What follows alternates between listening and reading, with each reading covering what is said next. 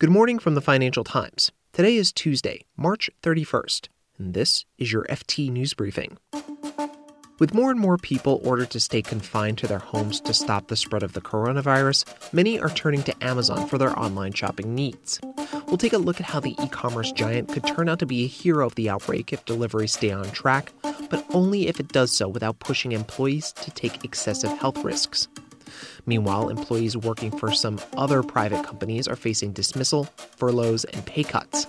The FT's Rana Foroohar argues that decades of policy favoring the American private sector brought the U.S. economy to where it is today. We've always had a very contentious relationship between labor and and employers in this country. But I think, you know, hopefully this is a time to reevaluate that and maybe make some changes. And how the insurance industry is preparing for coronavirus related business claims. I'm Marc Filippino, and here's the news you need to start your day. Leaders from around the world have repeatedly ordered citizens to stay at home to stop the spread of coronavirus. And as people are confined to their couches, they've been turning to online resources, such as Amazon, to do most of their shopping. Now, logistics experts say Amazon needs about 270,000 workers to turn up each day to keep its U.S. operations up and running. Two weeks ago, the company said it would be hiring another 100,000 in the U.S. and Europe. But can the company keep its workers safe while they're in warehouses and delivering packages? And what does consumer reliance on Amazon mean for its market power once we return to normal life? Our San Francisco correspondent, Dave Lee, looked into this in his latest for the FT. So Amazon shifted from being this website where you went to buy objects, books, and so forth to things that, you know, are really becoming something of a lifeline for many people. I had one person describe it as something like being the new Red Cross in America, which is quite a statement, but, you know, Amazon does seem to be positioning itself to, to see that as the challenge as well. I mean, the new Red Cross is just is, is an incredible way of framing it, and it, it, must put a ton of pressure on Amazon to function right now. I, I'm thinking not just getting things to people on time, but also keeping their own employees safe and healthy so they can go about doing their jobs. Yes, I mean that is the big big challenge right now. I mean you have Amazon with this enormous workforce, around 800,000 workers around the world, almost 300,000 in the US alone. And, you know, they're as susceptible to, to coronavirus as anyone else. And, you know, they're working in close quarters in, in big warehouses, big facilities where there's a, there's a high turnover of people. And so, one of the things Amazon's having to try and do is keep that workforce healthy, keep them coming into work, but of course, not putting them in unnecessary danger. Now, there's a couple of differing views here about how well Amazon is doing at that. Amazon, you know, they say for their part that they're taking extreme measures, as they put it, to keep places clean and keep workers safe. But I've been talking to some of those workers, and, you know, I've been hearing tales of very sort of haphazard methods for cleaning, people saying there aren't enough disinfecting wipes for things like delivery vans you know, I've heard of workers saying that despite guidance from, you know, executives and upper management, that lower management isn't keeping people as separate as they should be, taking into account the guidance to stand around six foot away from each other. So, you know, that there are cases of coronavirus within its workforce that seem to be growing in number. I've been keeping track of these as they've come in, and we're up to around, uh, well, at least 25 cases in the US across 13 states in different Amazon facilities and, and Whole Food Market facilities as well. So, Dave, what do these infections mean both for the workers and for the business? One of the knock-on effects of these positive diagnoses is that you know some workers have been reluctant to come into work. We've we've seen a walkout in Queens, New York, when a case was discovered in a facility there. What's difficult to see is the extent to which those kind of actions mean delays for packages arriving at, at people's homes. But you know, people shopping on Amazon recently will have noticed that whereas previously you could order something and it would tell you it would arrive in a day, maybe two days, now some of those estimates suggest you know the end of April, early May.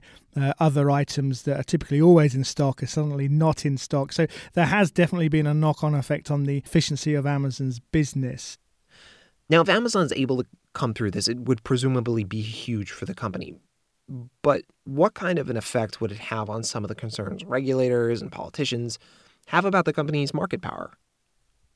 I, I think there's two trains of thought on this. You know, on the one hand, you have Amazon now acting, as one person I spoke to put it, as a true patriot at this time, you know, helping America, helping its citizens. So that could, you know, make Amazon a much more well liked company in the eyes of the public But the other side of this, of course, is that we could come out of this on the other side and see that it was one company and one company alone, it feels like, having this immense role in, in keeping things moving. So that might draw much more attention to Amazon's power. But Amazon does now have the ability to say, well, thank God we are so big because we were able to keep things moving and able to keep people healthy and happy.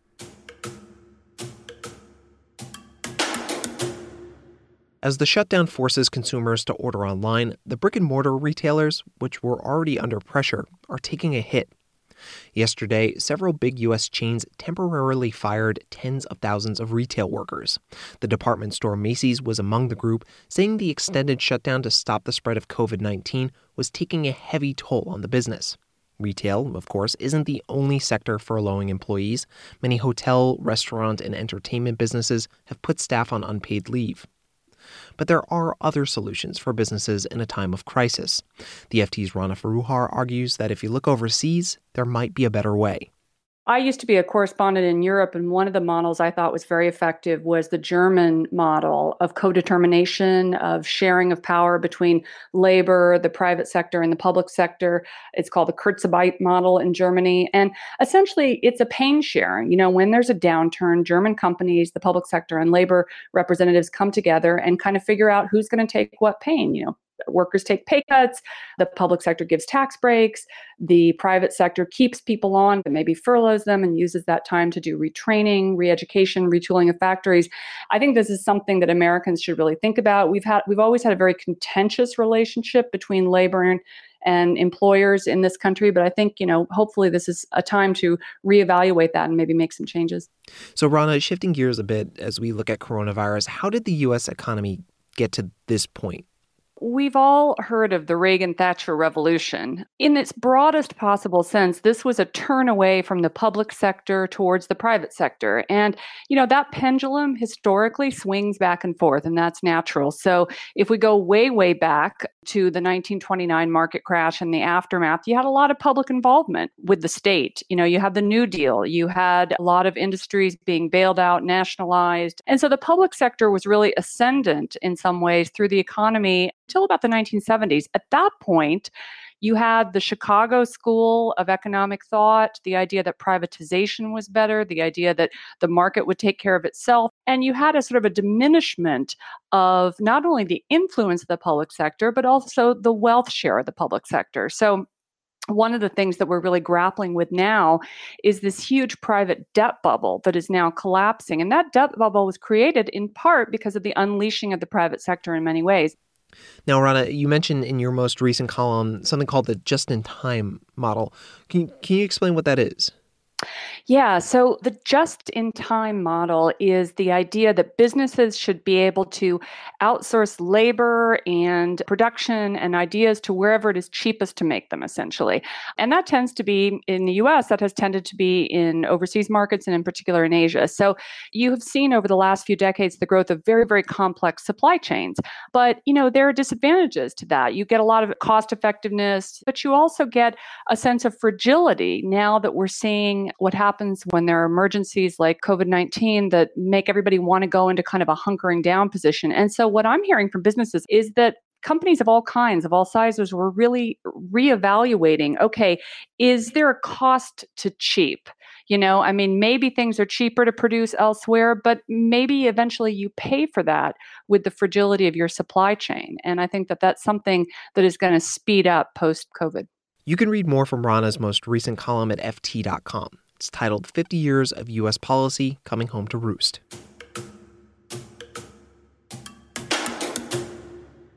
The extended coronavirus shutdown has raised questions about whether businesses can protect themselves from a pandemic, at least when it comes to business insurance.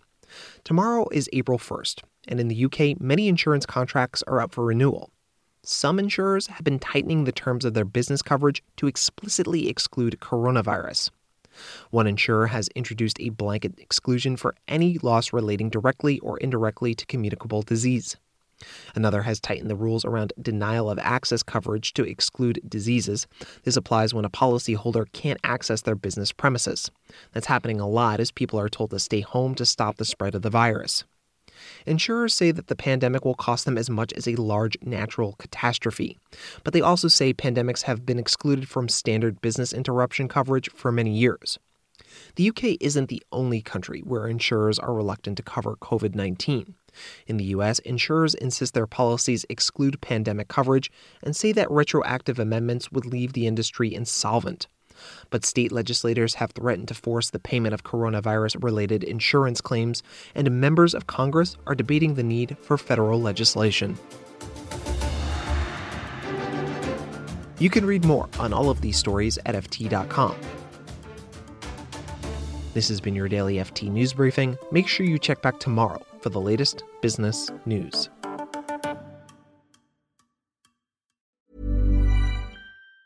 Even on a budget, quality is non negotiable. That's why Quince is the place to score high end essentials at 50 to 80% less than similar brands. Get your hands on buttery soft cashmere sweaters from just 60 bucks, Italian leather jackets, and so much more. And the best part about Quince, they exclusively partner with factories committed to safe, ethical, and responsible manufacturing. Elevate your style without the elevated price tag with Quince. Go to quince.com slash upgrade for free shipping and 365-day returns.